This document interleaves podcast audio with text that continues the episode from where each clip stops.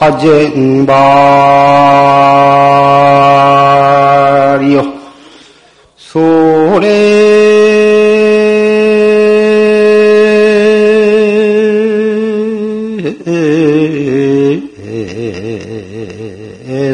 소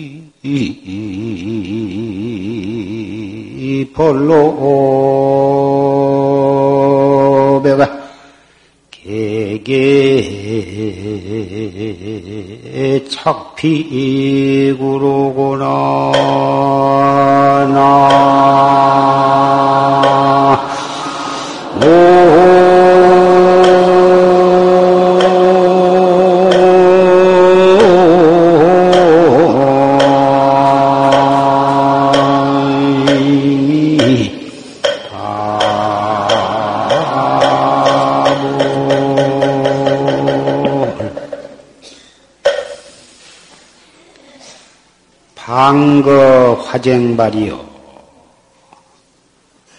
노아 보냄에 꽃이 다투어 피고 술의 수영유로구나 거두어 들임에 물이 거꾸로 흐르는구나.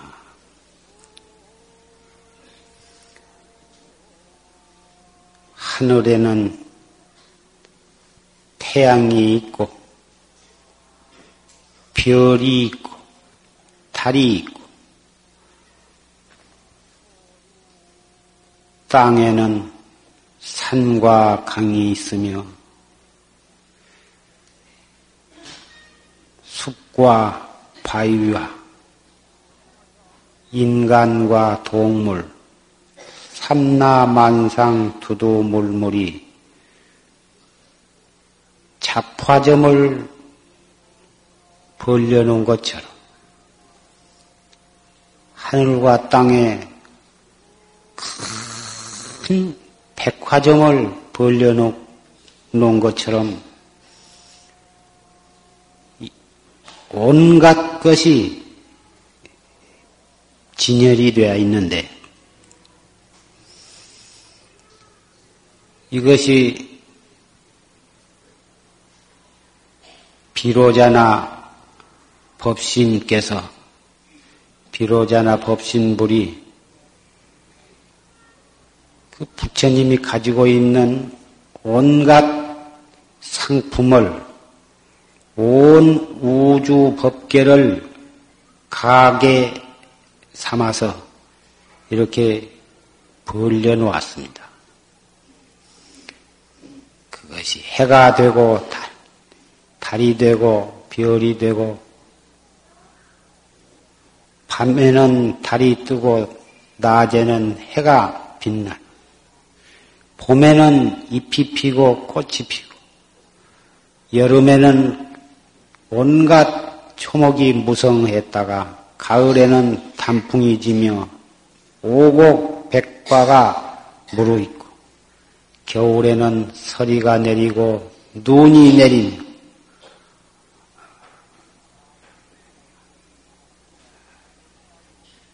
이 사시 추나추동 사시가 순회하는 것 이것도 다 낱낱이 비로자나 법신부로 살림살이를 갖다가 놓아 내보낸 소식이고 술의 수영유라 거두어 들임에 물이 거꾸로 흐른다. 그 물이 흐른 대로 놔두면 흐르고 흘러서 전부 바다로 돌아가는데 거두어 드리는 소식은 무엇이냐면 그 물을 거꾸로 거슬러 올라가면 그 최초의 물이 흘러내려오는 그 수원지에 도달할 것이다.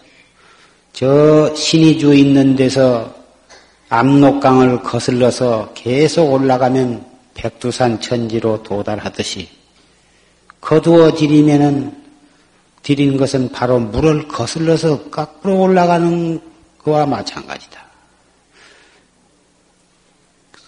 산천 하늘과 땅에 온통 버려져 있는 삼남한상 두두물물을 그놈을 거두어 들이면 어디로 돌아가냐 하면은 비로자나 법신불로 돌아가는 것이다. 진여, 진여의 세계로 돌아간다.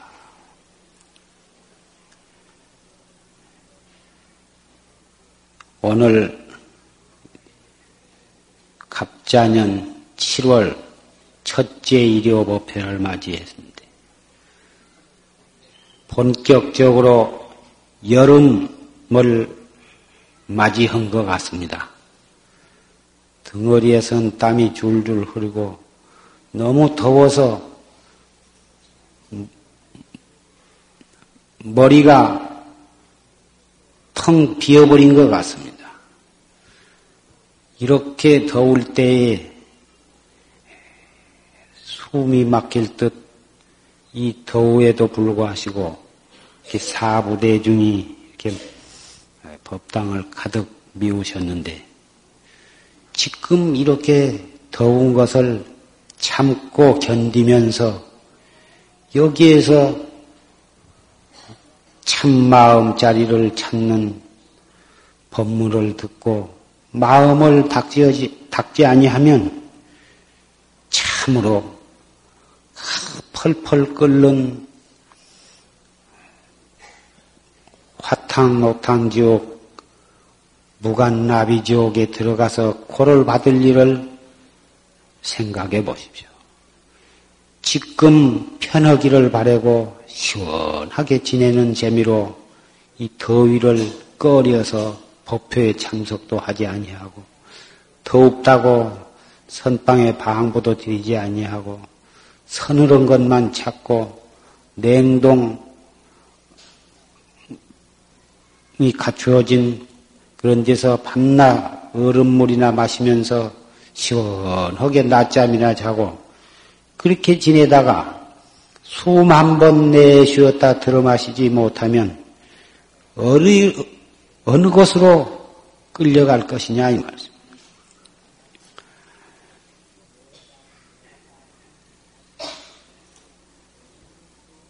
내가 나 찾는 공부는 내가 해야지 이 핑계 저 핑계 대면서 뒤로 미루다가 아무도 나를 위해서 해주는 사람은 없는 것입니다. 부처님이 삼계 대 성인이시고 사생의 자보이시지만 그리고 육신통이 자제하시지만 우리로 하여금 깨달을 수 있는 깨닫는 방법, 길은 일러 주실 수 있지만은 내 대신 깨달아 주실 수도 없고 내가 하지 아니하면 나를 깨닫게 해 주실 수도 없는 것입니다. 부처님 당시에 선성비구는 부처님을 평생토록 모시고 수십 년을 모시고 살았지만 생함지옥을 했습니다. 바른 사상으로 바르게 불법을 믿고 바르게 닦지 아니하면 설사 부처님을 평생을 모시고 산다 해도 삿된 소견을 가지고 바르게 닦지 아니했기 때문에 생함 지옥을 한 것입니다. 부처님께는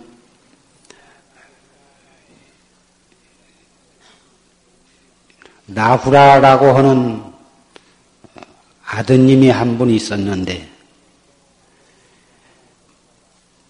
그 나후라 존자가 나후라라는 말은 속박이다 그 말. 구속, 속박, 얽매임 이런 뜻인데 나후라가 탄생을 하니까 궁중은 말할 것도 없고 온 나라 백성들이 축하 경축을 하고 이 야단이었었는데 부처님 그 실탈태자는 나후라가 태어났구나. 나를 출가하는 것을 구속하는, 막는 그런 존재가 태어났구나. 이런 뜻에서 나후라라고 이름을 지었다는 말씀이 있습니다. 그런데 한 경전에는 부처님이 출가하신 뒤에 나후라가 태어났다고 적혀 있는지도 있습니다. 그 나후라가 아, 야수다라 그 부처님 실탈 태자의 그 태자비 야수다라가 그 나후라 배 가지고 6년 동안을 해산을 못하고 6년 동안 어머니 뱃속에 있다가 부처님께서 성도하신 날 저녁에 나브라가 태어났다고 적혀 있는지도 있습니다. 어째서 지금 모든 사람들이 어머니 뱃속에 포태가 되면 열 달 만에 태어나는데 왜 나우라 존자는 6년이라고 하는 장구한 세월 동안을 어머니 뱃속에 들어 있었냐? 여러분이 들을 때에는 신화처럼 전설처럼 이렇게 예, 들리시겠지만 그렇게 전해 내려오니까 그 반드시 그 원인이 있을 것이다. 옛날에 그 나후라 존자가 저 전성의 어느 나라 국왕으로 있을 때에 벽집을 독각이 있었는데 그 독각이 성중으로 들어와서 걸식을 하려고 그러는데 그것을 성중에 들어오지 못하도록 어, 막았습니다. 막으니까 7일 동안을 들어오지를 못하고 산중에 딱 갇혀서 7일 어, 동안을 굶은, 굶, 굶게 했던 것입니다. 그 7일 동안을 어, 독각 수행자로 하여금 어, 갇혀서 산중에 갇혀서 나오지 못하게 굶게 한 그 과보로 그 무간지옥에 떨어져서 한량없는 고를 받다가 다시 그 남은 과보로 해서 7일 동안을 태중에 갇혀 있었다. 이렇게 인과를, 인과론적으로 볼 때에는 예, 그렇게 되어 있습니다. 7일 동안을 사, 어, 걸식을 못하, 못하게, 성중에 들어오지 못하게 해가지고 7일 동안을 그 독각으로 하여금 굶게 한 그 인연으로 7년간을 모태 중에 있어서 나오지 못했다 이것입니다. 2조 때에도 어, 불교를 탄압한 유교를 숭배하고 불교를 탄압한 나머지 승려들로 하여금 서울 장 안에는 사대문 안에는 들어오지를 못하게 한, 했던 것입니다. 그러다가 이조 마렵에 일본 사람들이 한국에 와가지고 겨우 승려들도 어렵게 예, 참 몇백 년간을 서울 장안을 못 들어오다가 겨우 장안에 들어갔던 그러한 참 어, 비참한 역사도 있습니다마는 그 나후라 존자가 15세에 출가를 했는데 이 세상에 7년 만에 태어날 때는 어, 어, 그 부처님이 성도 하신 날 밤에 태어났고 또 출가하기는 15살 때 출가를 했다. 어떻게 출가를 했냐면 부처님이 견성 성불을 하셔가지고 그 고향으로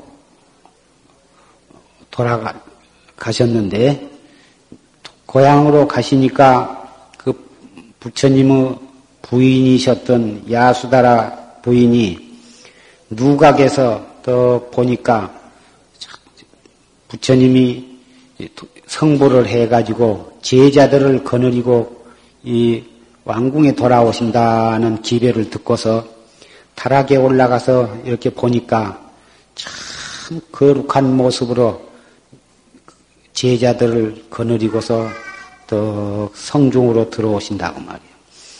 그래서 어, 그 나우라가 나우라로 하여금 저기 저 맨 앞에 오신 저 거룩한 어른이 너의 아버님이시다.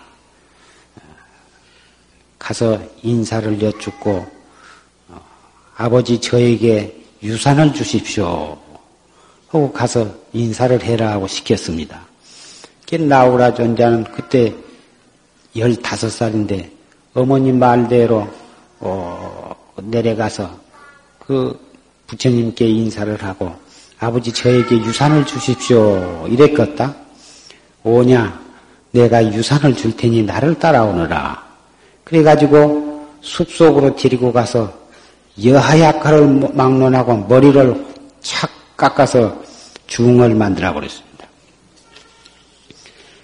만들어서 부처님의 왼팔인 사리불 존자, 사리불에게 맡겨서 사리불을 스승 은사를 삼고 사리불의 상자를 삼아가지고 사리불로 하여금 어, 교육을 시키도록 했습니다. 그, 그런데 아무 부처님의 아들이지만 아무 철이 안 들고 왕궁에서 참 이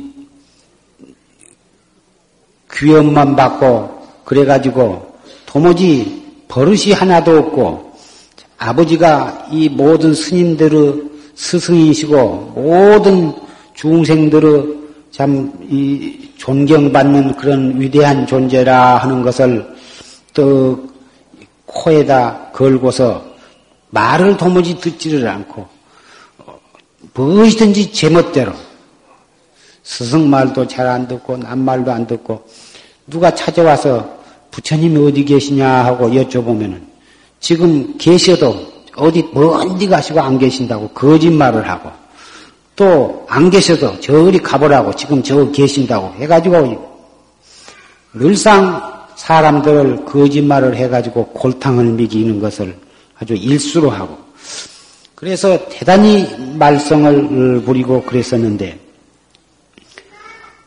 부처님께서 그저 부처님 같이 데리고 있기보단 저 다른 산중으로 뛰어 보내가지고 거기서 교육을 시키면 좋겠다 싶어서 그리 보냈는데 별로 큰 효과가 없고 들려오는 소문에는 대단히 염려가 되셨다고 말이에요. 그래서 하루는 그 나후라 존자가 있는 데를 찾아가셨어. 찾아가서 찾아가니까 나후라 존자가 그 아버지가 오셨다고 반겨하면서 의자를 내놓으면서 또 앉으시라고 앉으신다면 부처님께서 대야에다가 발을 씻게 물을 좀 떠오느라 물을 떠, 떠오니까 네가 내 발을 좀 씻겨라. 그러니까 나우라 존자가 아주 신나게 발을 다 씻겨드렸습니다. 다 씻고 난 다음에 너 그 물을 먹을 수 있겠느냐? 어떻게 더러운 발을 씻은 더러운 물을 먹을 수가 있겠습니까? 사람이 물이 아니면 살 수가 없지만 팔을 씻은 더러운 물은 먹을 수가 없는 것이다. 네가 출가해서 사문이 되었지만은 말을 함부로 하고 행동을 함부로 하고 지켜야 할 계율을 지키지 않고 지켜야 할 규칙을 지키지 않고 함부로 하면 그리고 입으로 몸으로 마음으로 청정한 행을 가지지 아니하면 마치 이 발 씻은 물과 같이 더러운 것이니라. 그래서 그 물은 버릴 수밖에 없어. 이 물을 갖다 버려라. 갖다 버리고서 대야를 갖다가 놓으니까 부처님께서 그 대야를 갖다가 발로 차버렸습니다. 왜 대야를 발로 차십니까? 음. 내가 대야를 발로 차니까 행여나 그 대야가 깨질까봐 염려가 되느냐? 부처님이 물어보시니까 끝까지 뭐발 씻은 대야 헐어디 헐하고 비싸지도 않는 거 그거 깨질까 걱정은 안 했습니다. 그거 봐라. 네가 정반왕의 손자요 왕손이요 나의 제자요. 그렇지만 네가 어, 입으로 거짓말을 하고 행동으로 계율을 지키지 아니하고 마음을 진실하게 쓰지 아니하고 그러면 저발 씻는 대야처럼 너를 갖다가 사람들이 발길로 차고 내 쫓인다 하더라도 아무도 너를 소중히 아는 사람이 없느니라. 네가 왕손이요 나의 제자요 출가 사문이고 한데 얼마나 네가 귀하고 소중한 존재냐. 그러나 네가 마음으로 입으로 말로 출가인답지 못하고 진실하지 못하고 청정하지 못하면 아무도 네가 죽는다 해도 너를 애석하게 생각할 사람은 없는 것이니라. 이렇게 아주 준열이 꾸짖으셨습니다. 그때부터 나우라 존자는 부처님이 말씀하신 그 아버님께서 말씀하신 그 말씀을 뼛속 깊이 알아듣고서 그 뒤부터서는 완전히 딴 사람이 되어버렸습니다. 그래가지고 작은 일에서부터 큰 일에 이르기까지 한마디도 잔소리를 할 필요가 없고 남의 눈살을 찌푸리게 할 만한 일이 없었던 것입니다. 그때 이래로 어떻게 묵묵히 말없이 수행을 어, 열심히 했던지 예, 아라한과를 증득을 했고 마침내는 대성현이 되어서 부처님 10대 제자 가운데에 밀행 제일 로 손꼽히게 되었던 것입니다. 하필 왜 오늘 부처님의 아들, 아드님이신 나우라 존자의 이 얘기를 하냐 하면 요새 날이 갈수록 청소년의 그 문제가 복잡해지고 있습니다.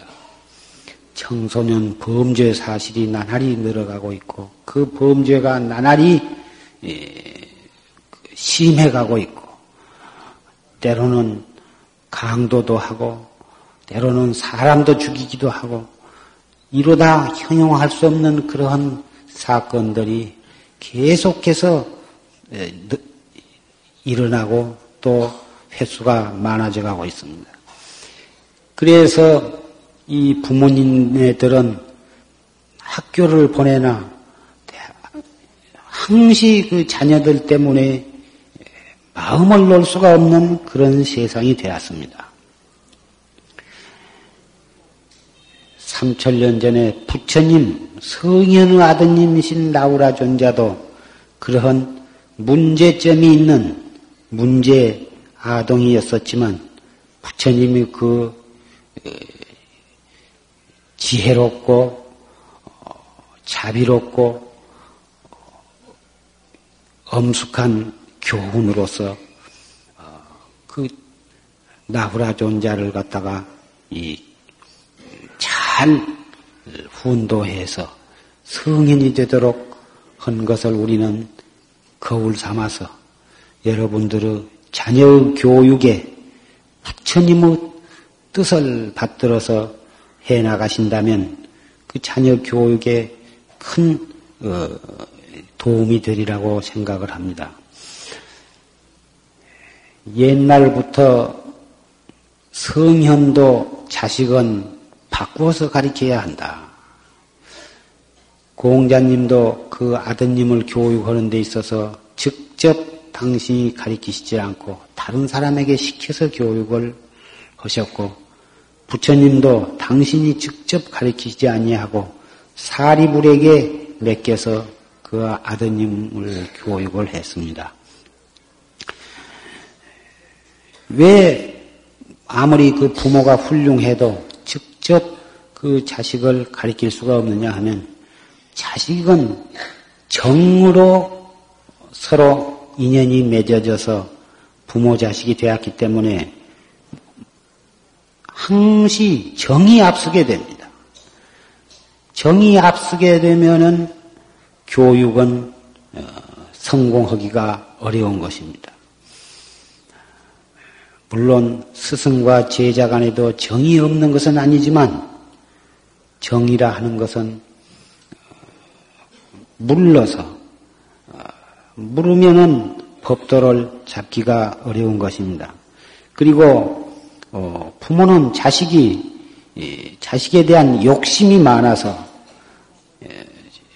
자기 뜻대로 안 되면은 화가 먼저 치밀고 어, 그 자식을 너무 사랑하고 너무 기대하는 그 마음이 뜻대로 이루어지지 아니하면 삽시간에 미워 미운 생각으로 변해 가지고 말이 법도에 벗어난 그런 말이 나올 수도 있고 때로는 어, 심하게 매질을 하기도 하고 그래가지고 부모 자식 간의 정의를 손상하는 결과를 가져와서 어, 때로는 어, 위험한 지경에까지도 이를 수가 있어서 자식은 스승에게 맡겨서 가리키는 것을 옛날부터 원칙으로 하고 있는 것입니다. 요새 시험 학교, 고등학교나 대학 입학 시험 그런 문제로 해서 행여나 학교에서 떨어 합격하지 못하면 어쩌나 해가지고 그저 국민학교 때부터서 공부를 시키고 과외를 시키고 온갖 정성을 다 쏟우는데 그 자식이 부모가 요구한 만큼 그렇게 성적이 올라가지를 못한 경우가 많아서 예, 그러면 그럴수록에 그 자식 교육에 더욱 어, 부모는 신경을 쓰게 되고 신경을 써서 계속 강압적으로 나가면 점점 점점 정신적인 압박을 느껴가지고 아주 공부 소리만 들어도 골치가 아파지고 어떻게 하면 이 질곡에서 벗어날 수 있을까? 그래가지고 어, 어떻게 하면 이 시험 지옥에서 해방될 수 있을까? 그렇게 견디다 못하면 나가서 나쁜 친구와 사귀기도 하고 좋지 않는 놀이터에 나가서 시 간을 허비하기도 하고 그래가지고 자칫 예, 잘못되는 수도 있고 그래서 어, 대단히 보다 어려운 문제점이 있습니다만은 어, 세상이 온통 서양 풍속이 물밀듯이 들어와가지고 옛날의 어, 우리나라 전통적인 그러한 윤리관으로서는 요새의 자녀들을 다루기가 대단히 어렵게 되었습니다.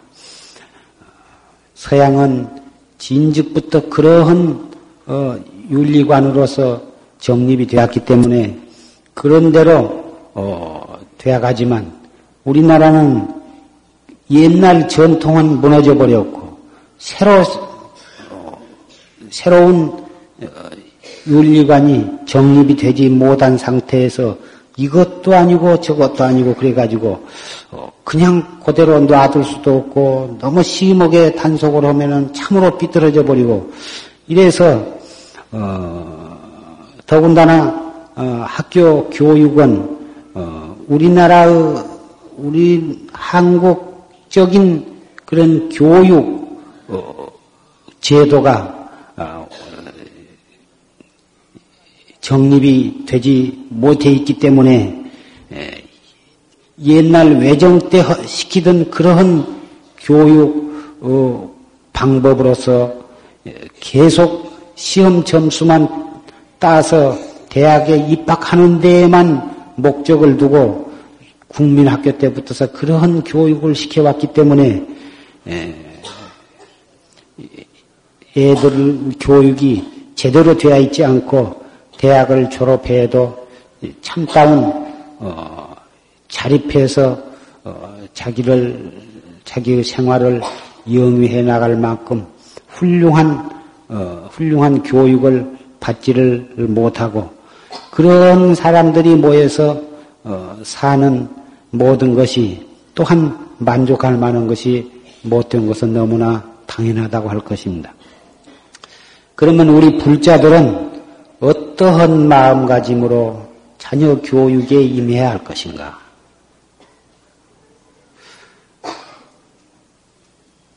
애들은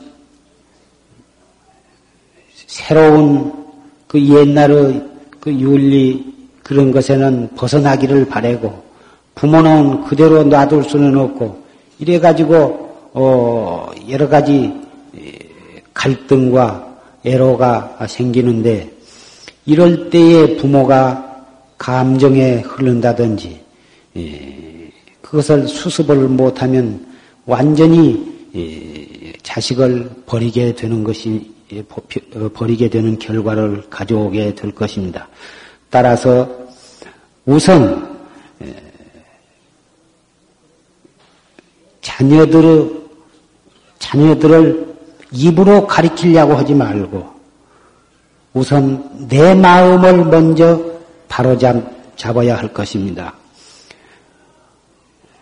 흔히 부모가 자식을 어, 걱정을 하고 때로는 어, 종아리를 치고 하는 것이 자기가 자기의 마음을 수습하지 못하고 자기가 화나는 것을 부에풀이하기 위해서 종아리를 때리고 어, 큰 소리를 치고 하는 것을 우리는 왕왕히 볼 수가 있습니다. 자기의 감정을 스스로 수습하지 못하고 자기의 부의풀이를 하기 위해서 자식에게 욕을 하고 큰 소리를 치고 종아리를 때리고 하는 한에서는 아무런 효과를 거둘 수가 없습니다. 역시 스승이 제자를 가리킨 데 있어서도 마찬가지입니다. 국민학교나 중학교나 고등학교의 학교에서 학생들을 다룰 때에도 어, 학생이 공부를 안 한다든지 숙제를 안 해온다든지 선생님 앞에 불순한 운동을 한다든지 하면 그 애를 어떻게 지도해야 이 학생을 바로 지도할 것인가? 그 학생을 지도하는데 어떠한 지혜가 필요하며 어떠한 방법이 필요한가?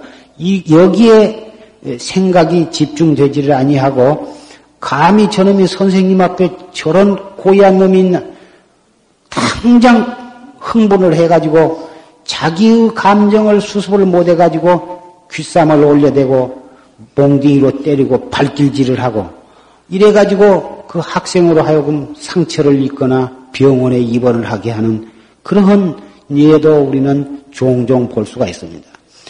이렇게 되어 가지고서는 세상 없이도 그 스승 밑에 훌륭한 학생들이 나올 수가 없는 것입니다. 부모가 자식을 자녀를 갖다가 교육하는 데 있어서도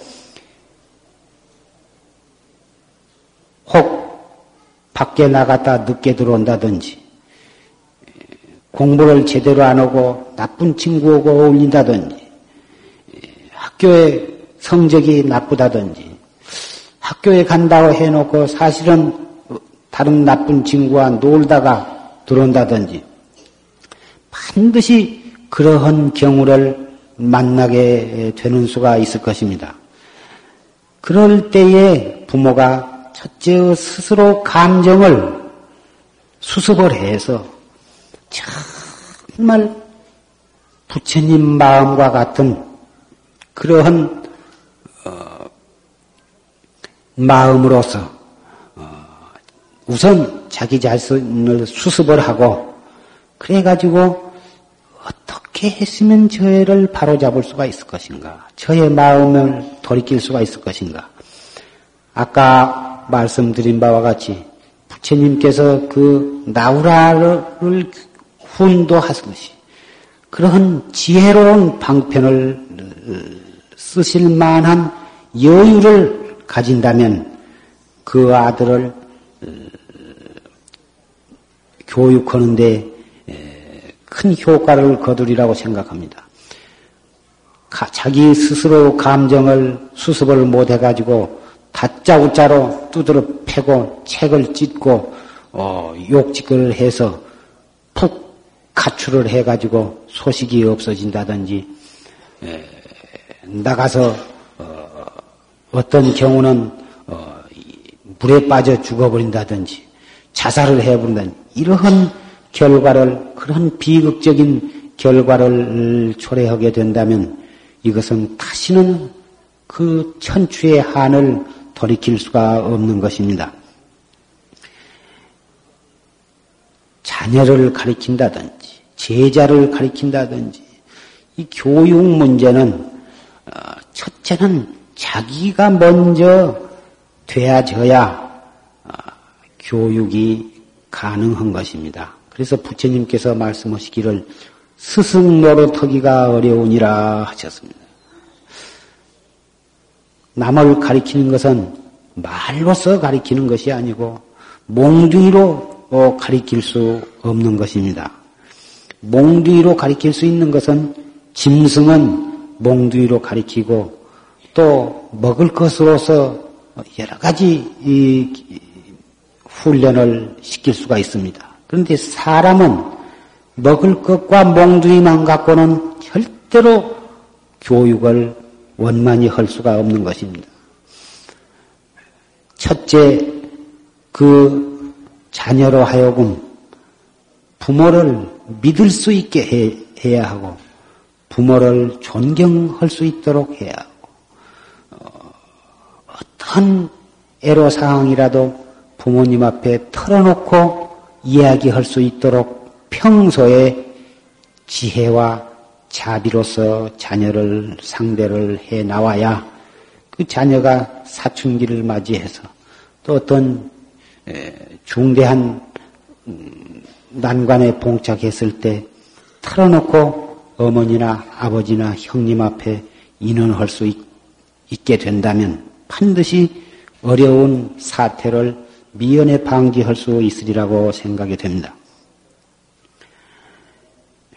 넓게 말해서 불교는 스스로 자아를 깨달아 견성성불하고 나아가서는 일체 중생을 교화한다. 이것이 불교의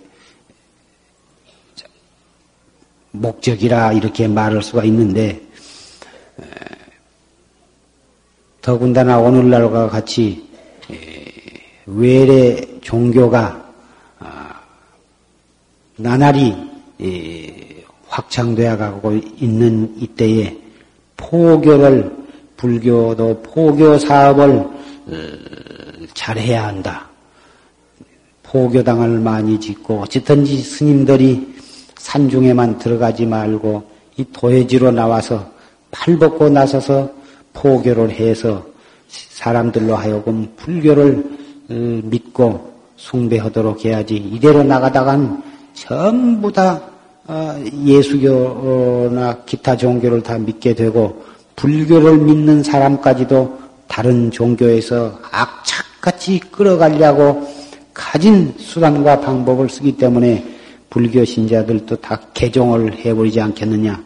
이러한 우려를 표명해서 보다 젊은 스님네들이 너도 나도 보다 포교에 관심을 가지고 보다 그 대학도 가고 보다 공부를 하는 하고 있습니다만은 대단히 중요한 일이라 할 것입니다. 그러나 불교는 어, 다른 학문과 달라서 지식과 지식을 가지고 어, 지식을 공부하는 그런 학문이 아니고 내가 내 마음을 닦는 내 참 나를 찾는 그래서 어, 인격을 완성하는 그런 어, 법이기 때문에 어, 경을 해석할 줄 알고 말재주가 있어서 말을 잘한다고 해서 거기에서 포교가 포교 목적이 달성되기는 어, 어려우리라고 생각을 하는 것입니다.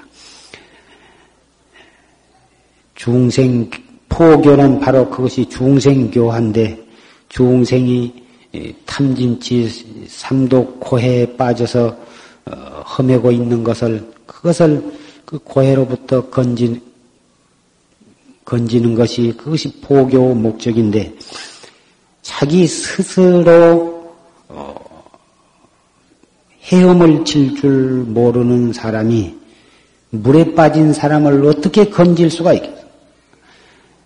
헤엄도 칠 줄 모르면서 물에 빠진 사람을 건지기 위해서 물에 풍덩 뛰어들면 그 사람도 건져내지 못하면서 자기까지 빠져 죽게 될 수밖에 없을 것입니다. 포교를 하려면 첫째 자기 수행을 철저히 해야 하고 자기 수행을 바탕으로 해서 포교가 우러나와야 할 것입니다. 자녀 교육도 다 팔고 공부해라, 공부해라. 밥이 없냐, 옷이 없냐, 돈이 없냐, 왜 공부를 하지 아니하느냐? 다른 집 자식들은 공부도 잘하고 그런데 너는 왜 못하느냐? 계속 족치고 듣기 싫은 소리만 하고 그래 봤자 점점 나빠질 수밖에 없을 것입니다. 이럴 때에 부모는 어, 가장 근심과 걱정과 슬픔 속에 잠기게 될 것입니다. 그 자식은 부모가 자기 때문에 얼마나 가슴이 아프고 속이 상하고 밤잠을 못 잔가에 대해서는 전혀 모르는 것입니다. 그리고 자기 보고 공부하라고 하는 그 소리만 죽도록 듣기가 싫은 것입니다. 자기 마음대로 나가서 놀고 싶을 때 놀고 어, 친구하고도 어울리고 싶을 때 어울리고 어디도 가고 싶을 때 가도록 놔두었으면 좋겠는데 부모는 꼼짝 못하게 하고 공부 공부 공부해라 공부.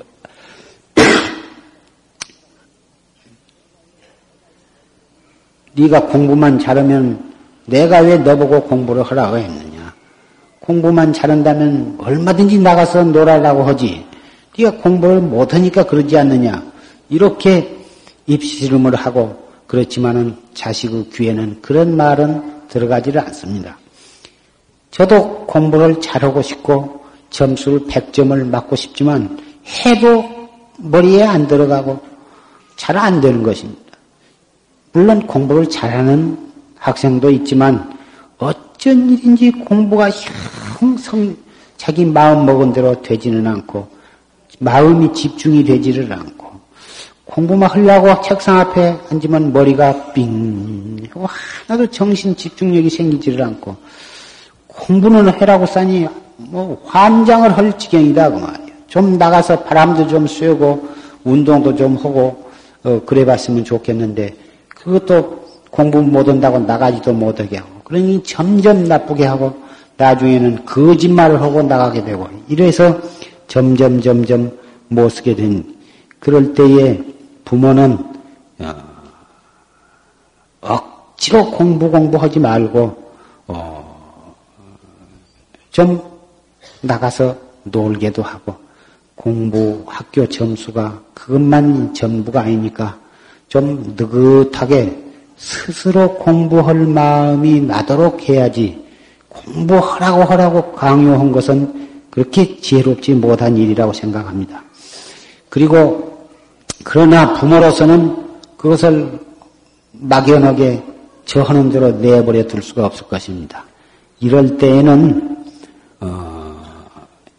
잠이 깊이 들었을 때에 잠자기 시작해가지고 약 두 시간 가까이 되면 대체적으로 잠이 깊이 드는데 그 잠이 깊이 들었을 때를 그 시간을 타서 어, 그 어,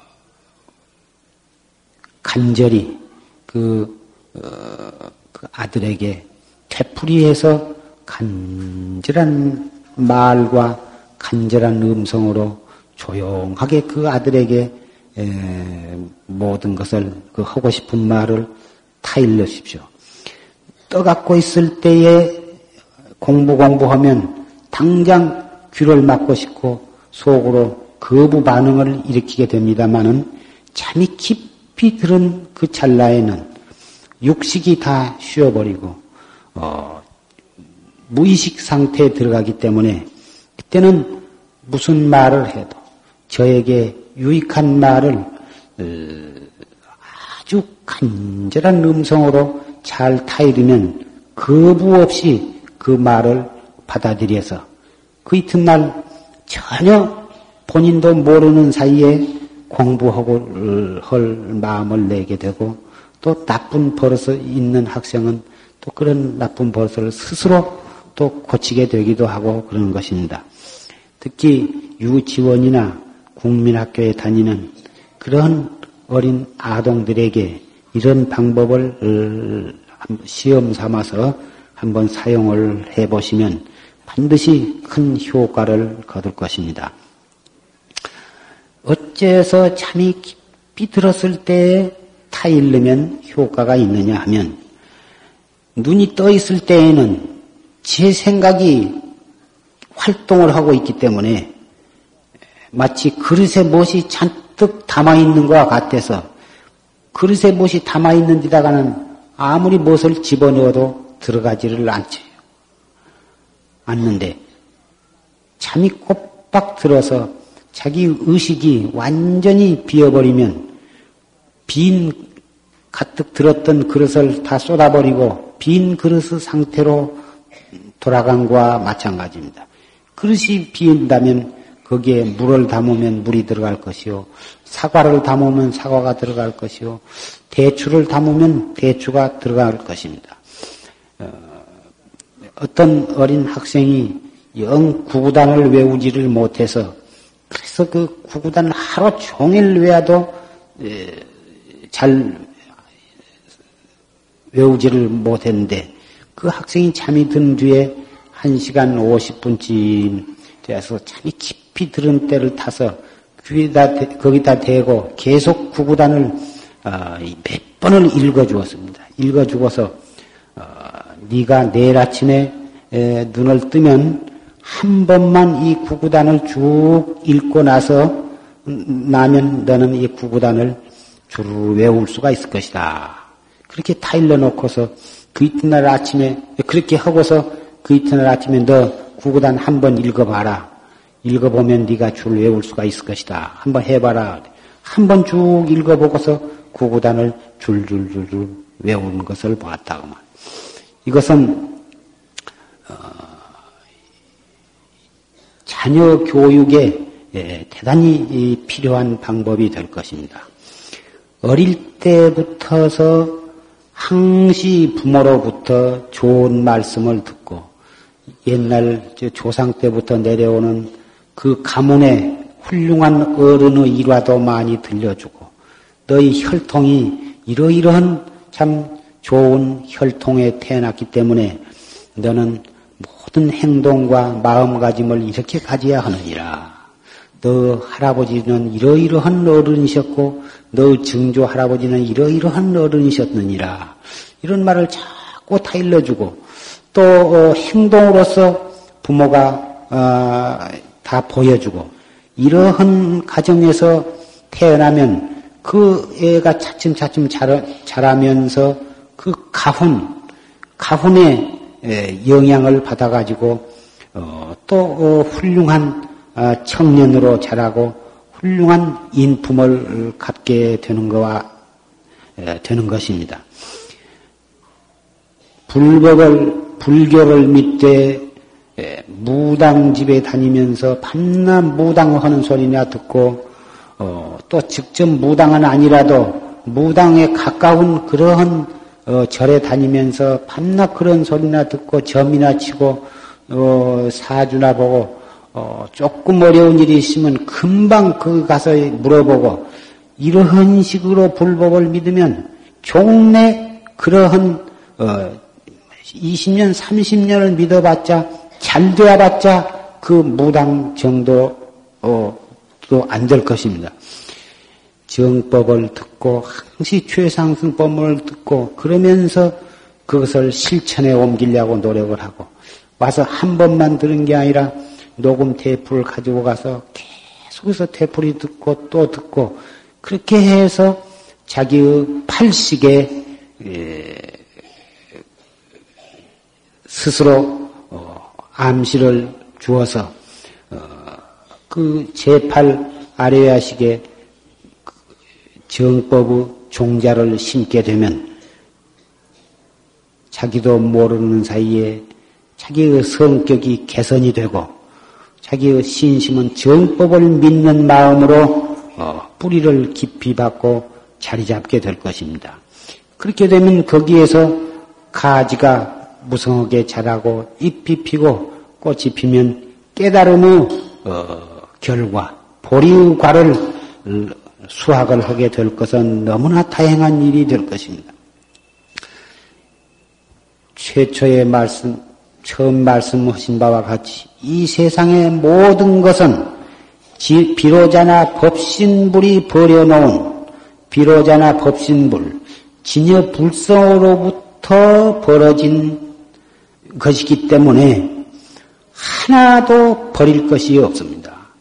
그 근원을 거슬러 올라가면 전부가 다 비로자나 법신으로 돌아가게 되는 것입니다. 따라서 한 법을 터득하면 일체법이 다 한 법이 한 법으로 통하는 것입니다. 한 법을 옳게 믿고 터득을 하면 교육 문제나 또는 가정 문제나 회사 문제나 사회 문제나 국가 문제나 인류 세계 인류 문제나 모든 것이 다 한 통속이 되는 것입니다.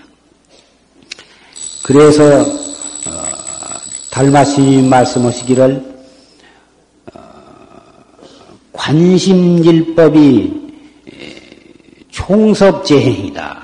마음을 관하는 한 법이 모든 행을 다 포섭한다 하셨습니다. 마음을 관한다 하는 것은 참선 공부를 하는 것이에요. 참선을 어떻게 하느냐? 이 무엇고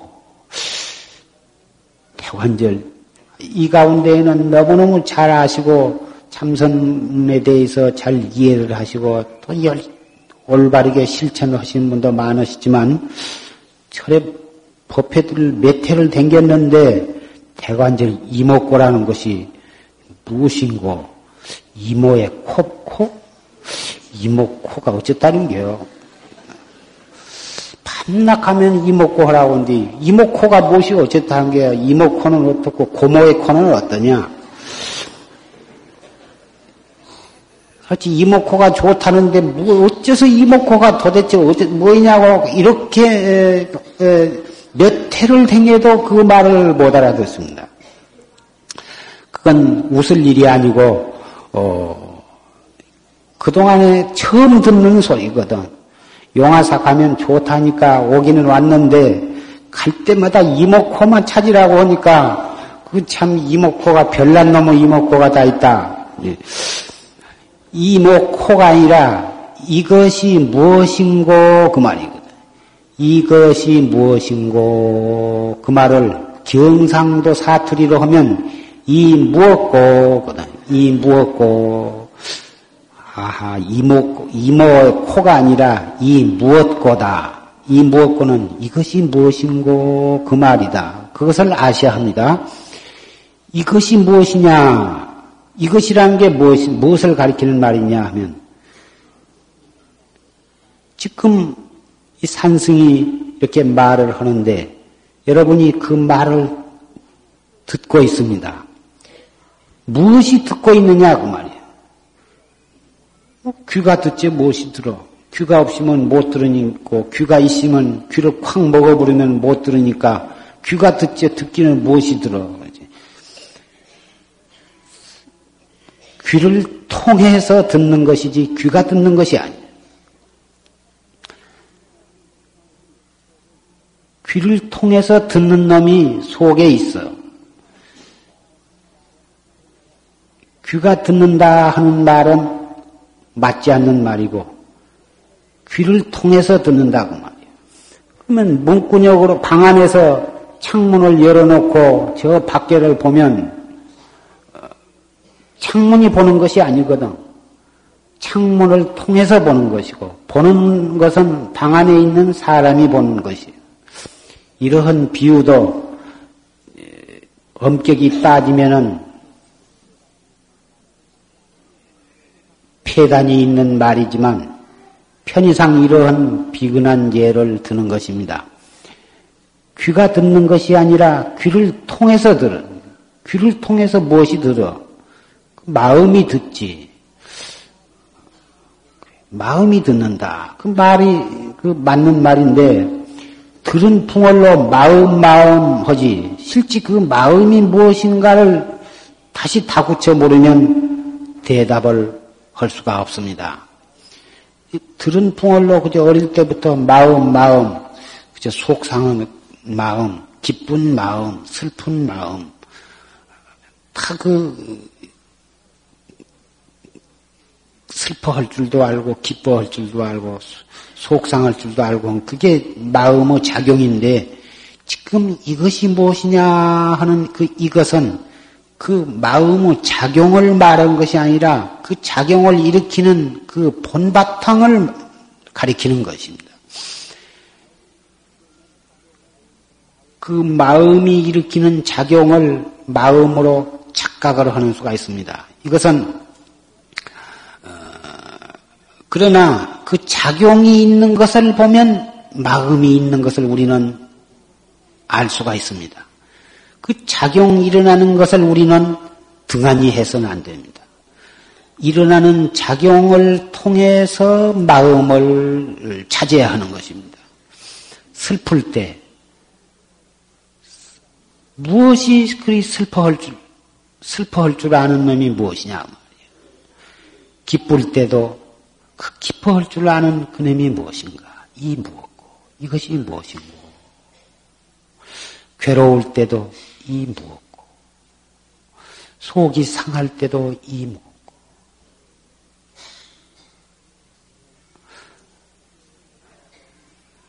강을 거슬러 올라가면 그 강의 최초의 수원지를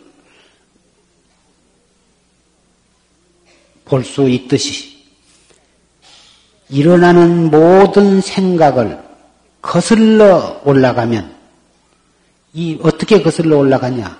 이 무엇고 이렇게 거슬러 올라가면 반드시 근본 본바탕 마음자리 자성자리에 도달할 수가 있는 것입니다. 아무리 이목구를 찾아도 도무지 아무것도 나타나지 않는다. 어떤 사람은 참선을 하면 환히 배꼽 밑에 불이 켜지고 딱 눈을 감고 이목구를 하면 온갖 것이 환히 천상도 나타나고 지옥도 나타나고 자기가 보고 싶은 것이 환히 다 나타난다고. 그래가지고 어 자기는 도통을 한 것처럼 그렇게 예, 생각을 하고 어, 다른 사람들에게 은근히 자랑을 하고 어, 그러한 그 노보사님이 그 전에 있었는데 지금은 영화사에서 하도 법문을 많이 들어서 그러한 것을 자랑하는 분은 없을 것이고 설사 그런 경계가 나타나도 감히 창피해서 그런 소리만 하면은 마섭이 되었다, 마구니에 빠졌다고 혼통을 맞을 테니까 은근히 함부로 말은 안 하고 비밀 은근히 그 뒷구녕에서 그런 것을 어, 자랑을 해가지고 자기를 도통한 것처럼 믿게 하려고 공작을 하는 그러한 분이 있다면 이것은 대단히 참 가슴 아픈 일이라 할 것입니다. 아, 찾아갈수록 이 무엇고를 할수록 알 수가 없을 뿐이어야지 무엇이 알아지거나 무엇이 나타나거나 무엇이 보이거나 이러면은 그건 공부가 잘못되어 간 것입니다. 어쩌다가 혹 이런 것이 슬쩍 스쳐가거나 나타난다 하더라도 그것은 일시적인 환상이지 그것이 참다운 실상이 아니기 때문에 스스로 그것을 그것을 어, 부정을 해버려.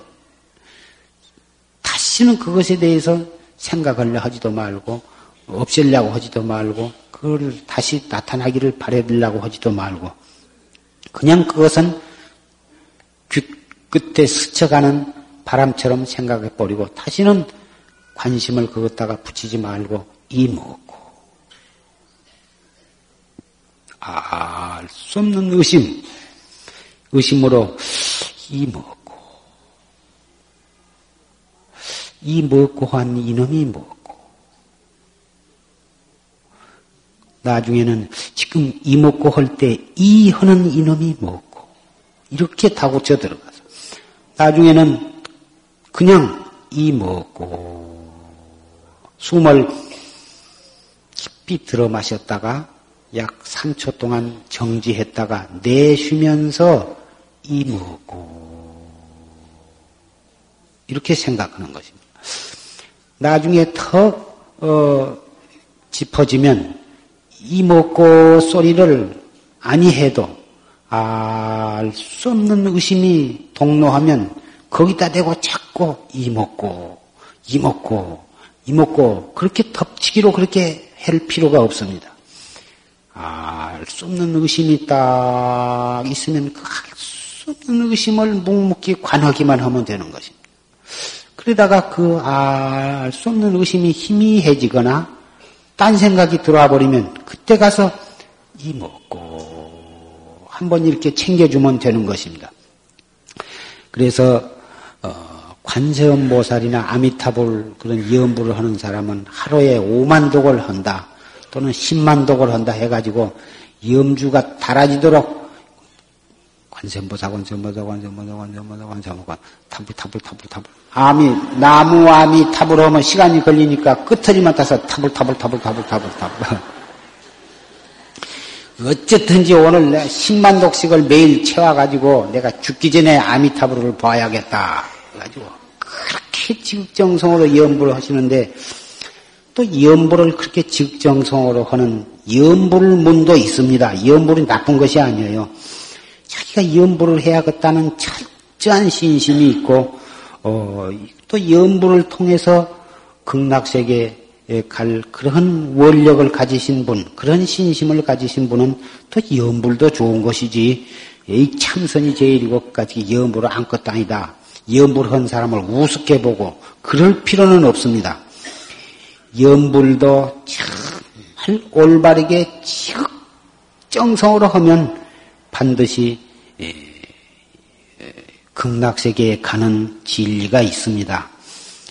그러나 여기서는 용화사는 주로 참선법을 주로 해서 어, 법을 설하는 도량이기 때문에 염불에 대한 말씀을 아니합니다마는 어, 여러분은 어, 참선을 직정성으로 할지언정 염불에 대해서 비방을 하거나 그걸 우습게 여기거나 그러실 필요는 없습니다. 그동안에 여기에 계신 분 가운데에는 과거에 염불도 많이 하시고 또 이 관세음보살도 많이 하시고 또는 온마의 반매움 같은 그런 주력을 또 지극정성으로 많이 하신 분도 계실 것입니다만은 이 수행 방법에 있어서 여러 가지가 있습니다. 있어서 근기에 따라서는 염불을 하신 것이 좋을 분도 있고 오마의 반매움을 하시는 것이 또 근기에 맞을 수도 있습니다. 그러나 어, 그 여러 가지 방법 가운데에 이 참선법이 가장 빠른 길이다고 하는 것은 보증을 할 수가 있습니다. 왜 그러냐? 이 참선법은 바로 한 생각에 자기의 본성을 어, 깨닫는 길이기 때문에 그렇습니다. 아미타불을 많이 불러서 죽어서 극락세계에 가는 그런 방편법이 아니라 한 생각 돌이켜서 어, 한 걸음도 옮기지 아니하고 어, 열의 땅에 들어가는 도노 확철대오하는 길이 바로 이 참선법입니다. 모든 법이 다 훌륭하지만 그 모든 법을 다 합한 것만큼 훌륭한 것이 바로 이 참선법이라 하는 것입니다. 그래서 참선법에 한 번 마음을 붙이고 어, 여기에 발을 디딘 분은 다른데 무엇이 좋다 그리 그냥 귀가 솔깃 무엇이 좋다 하면 그것이 솔깃. 그래서는 아니 되는 것입니다. 한 번 믿은 마음이 철석 같아야 태산과 같이 부동하고 바다와 같이 깊어야지 여기서 뭐라 하면은 그 말 솔기 저 가서 뭔 말 들으면 그 솔기 이거 좋다면 이거 솔기 저거 좋다면 저것 좀 해볼까. 이거 좋다. 발날 갈팡 질팡 갈팡 질팡 법화경을 읽으면 좋다. 그러면 그때부터서는 이제 법화경. 에이 법화경보다도 금강경이 더 좋다. 하면 금강경. 화엄경이 진짜 좋다. 하면 화엄경. 참선이 좋다. 하면 참선. 참선이 좋다고 해서 왔는데 해보니까 잠만 포오고 망상만 일어나고 아무 재미가 없어. 이 법화경 다시 해야겠다. 이 법화경 해봤자 별 수 없고 점쟁이한테 가서 점을 치니까 환히 내 마음이 시원하게 다 가르쳐 주더라. 이래 가지고 겉으로는 참선한 척, 속으로는 무당을 조실 스님으로 생각하고 그러니까 도대체 20년, 30년 불법을 믿으면서 어디를 향해서 가고 있는지 알 수가 없다고 말. 보통 좋을 때는 부처님 믿고 무슨 일만 났다 하면 불이나게 무당 점쟁이한테 쫓아간다. 만약에 무당한테 가고 점쟁이가 그렇게 사람을 잘 모든 일을 다 뜻을 성취하게 하고 생사해탈하게 한다면 우리 절에도 이 한국에서 제일 유명한 쪽집게 점쟁이를 얼마든지 갖다가 고용을 할 수가 있습니다. 그거 가지고 일이 해결이 되지 않습니다. 물론 그 사람들이 지내간 얘기는 썩 잘 맞춘, 맞춥니다. 금방 터진 명도 점쟁이라든지 그게 다 지내간 얘기를 그렇게 뭐 같이 산 사람보다도 더 잘 알아맞히고 그러는데 그 사람 말 듣고 뭔 일이 다 해결이 된다면 그 점쟁이는 대대손손이 대통령만 해먹고 장관만 해먹고 다 박사가 되겠지만 점쟁이 뒤끝이 별로 좋지를 못합니다. 잡신만 그 집구석에 드글드글 끓지 한 자식 옳게 기르지를 못합니다. 왜 그러냐? 잡신을 숭상하기 때문에 팔도의 잡신은 그 집안으로 다 모여들어서 잡신은 구설하면은 그때는 조금 해해하다가 며칠 지내면 도로 또 행패를 부립니다. 깡패 불러다가 이용해 먹으면 나중에 그 깡패 등살에 그 집단은 망하게 되는 것입니다. 그래서 우선은 소원해 간 것 같지만 정법을 믿고 한 생각 한 생각을 정념으로 다스리고 모든 일은 정법으로서 지혜로서 잘 수습해 나가면 결과적으로 거기에서 바른 길이 열리고 올바르게 해결이 되는 것이지. 나 그런 잡신을 숭상하고 어, 그런 이 잡된 어, 삿된 길에 드나들고 추정을 하면 점점 점점 자기도 모르는 사이에 그런 물이 들고 나중에는 그 점쟁이 집에 들끓던 잡신이 자기 집에까지 따라옵니다. 자기 집에도 물을 떠놓고 빌고 대감 단지를 해놓고 남편 몰래 뭐 이상한 짓을 하고 그러면 그 애가 아프 머리가 따끔따끔 아프던 것이 그 신기하게 나은 것 같고 그러면 계속 그 짓을 해가지고 나중에는 며느리한테 그걸 물려주고 딸 시집 가는데도 물려주고 이래가지고는 참 나중에는 딸이 느닷없이 심숭샘숭 해가지고 곧 그냥 미칠락 말락 하면서 뜬금없는 소리를 하고 그래가지고 점쟁이가 되려다가 말라다가 곧 발광을 하고 그래가지고 참 계속해서 처음에는 메테거리 한 번씩 구설하다가 나중에는 그래갖고 안 되니까 1년에 한 번씩 하다가 나중에는 다달이 하다가 이건 집안 살림은 탕진이 되고 그래가지고 집안에 계속 교통사고가 일어난다, 화재가 일어난다, 약 먹고 죽는다. 가지고는 사람이 연거푸 둘씩 셋씩 막 죽는 거거든. 그리고 평생을 경험을 해본 뒤에서 아, 이것이 나쁘구나. 그것을 알고서 그것을 끄는 뒤에는 끊으려고 하면은 정말 그 씨앗에다가 손가락을 넣고 견딘 것처럼 그렇게 그 아픈 고비를 닝게 하는 것입니다. 여러분 씨앗이라고 하는 것을 혹 시골에 사신 분은 아시겠지만 지금은 그 목화 씨를 빼는 좋은 기계가 많지만 옛날에는 수동식입니다. 수동식으로 되어 가지고 꽈배기 과자같이 나무를 만들어 가지고 두 개를 합해서 돌리면은 그래가지고 목화를 집어넣으면은 넣어서 돌리면은 씨가 거기서 뚝뚝뚝 떨어지면서 솜만 저쪽으로 나오는데 그 꽈배기 같이 생긴 두 나무 돌아가는 사이에다가 목화를 넣, 넣다가 잘못해가지고 손가락을 넣게 되면 손가락이 아주 바싹 깨지게 되는 것입니다. 그래도 그럼을 참고 계속 손가락을 처음부터 집어넣었다고 생각해 보세요. 무당을 숭, 숭배하다가 그것을 그만두려고 할 때에 그 정신적인 그리고 육체적인 고통이 바로 거기에다가 비유할 만큼 그렇게 괴로움을 느끼게 되는 것입니다.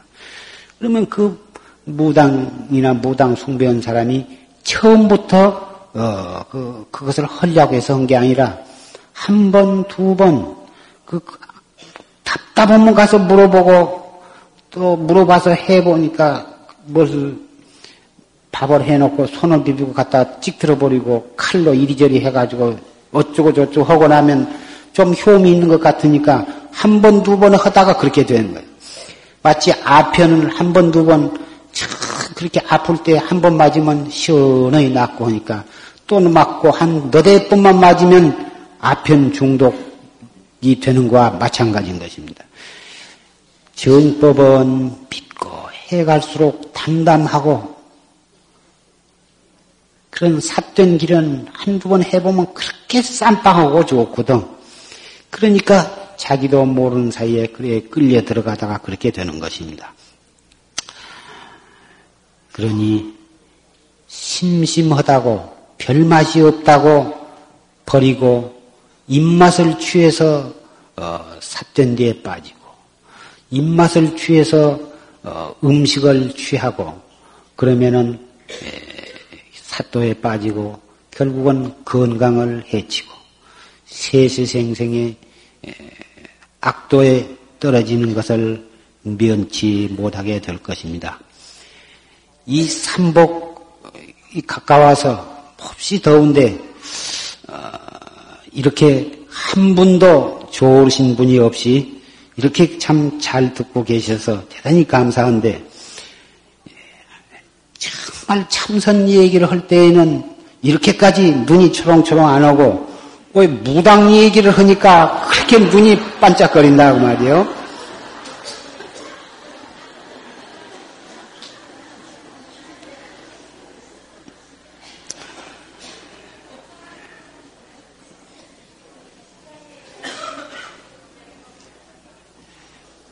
앞으로 삼복성념이 돌아옵니다. 선방에 계신 비구 스님네 그리고 비구니 스님들. 더울 때 아무리 더워도 그 더울 때에 즉해서 알뜰히 정진을 해 주시기를 부탁을 하고 또 이 선방에 계신 보사님들이나 또 가정에서 공부하시는 보사님네 청신사 여러분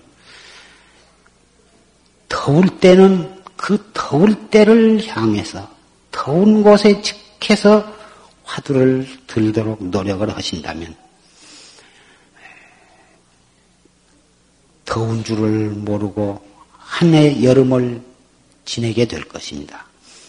선을 바름이 날 때에는 우리의 마음속도 모든 번뇌와 망상이 다 식어버리고 청량한 법의 기쁨과 선의 즐거움을 만끽하시게 될 것입니다. 이 여름에 되게 더워야 그래야 논밭의 모든 곡식이 잘 자라고 겨울에 되게 추워야 모든 잡충들이 다 잘 죽고 그 이듬해 또 풍년을 기약할 수가 있을 것입니다. 더울 때는 더워서 못 온다고 한 사람은 추울 때는 또 추워서 못 하고 젊어서 바빠서 못 한다는 사람은 늙어서 몸이 아파서 못 하게 되는 것입니다. 그래서 더울 때는 더웠기 때문에 더울, 더울, 더움을 향해서 공부를 가다듬고 추울 때는 그 추운 곳에 직해서 생각을 돌이킨다면 춥고 더운 곳은 바로 나로 하여금 공부를 이루게 하는 좋은 도량이 될 것입니다. 비단 더웁고 추운 것 뿐이겠습니까? 속상할 때는 그 속상은 바로 거기에 직해서 화두를 들고 슬플 때는 바로 그 슬픈 곳을 직해서 화두를 들고 기쁠 때, 괴로울 때는 바로 기쁘고 괴로울 때를 즉해서 화두를 든다면 일체처 일체시가 바로 참마음 참는 도량이요. 바로 법신불과 바로 무릎을 맞대건 적광토로 변할 것입니다.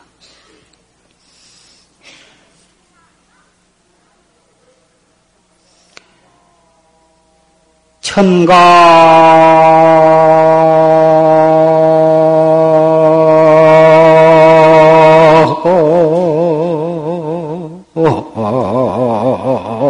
통이로려. 만호.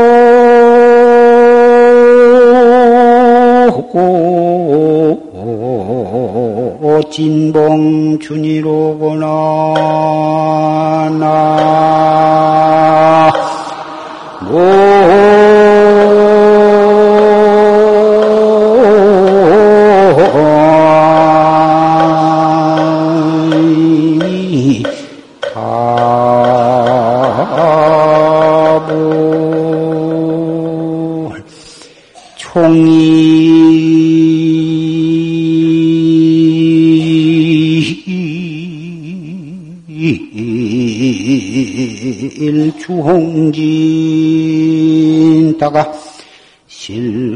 실각 차가지니로구나. 나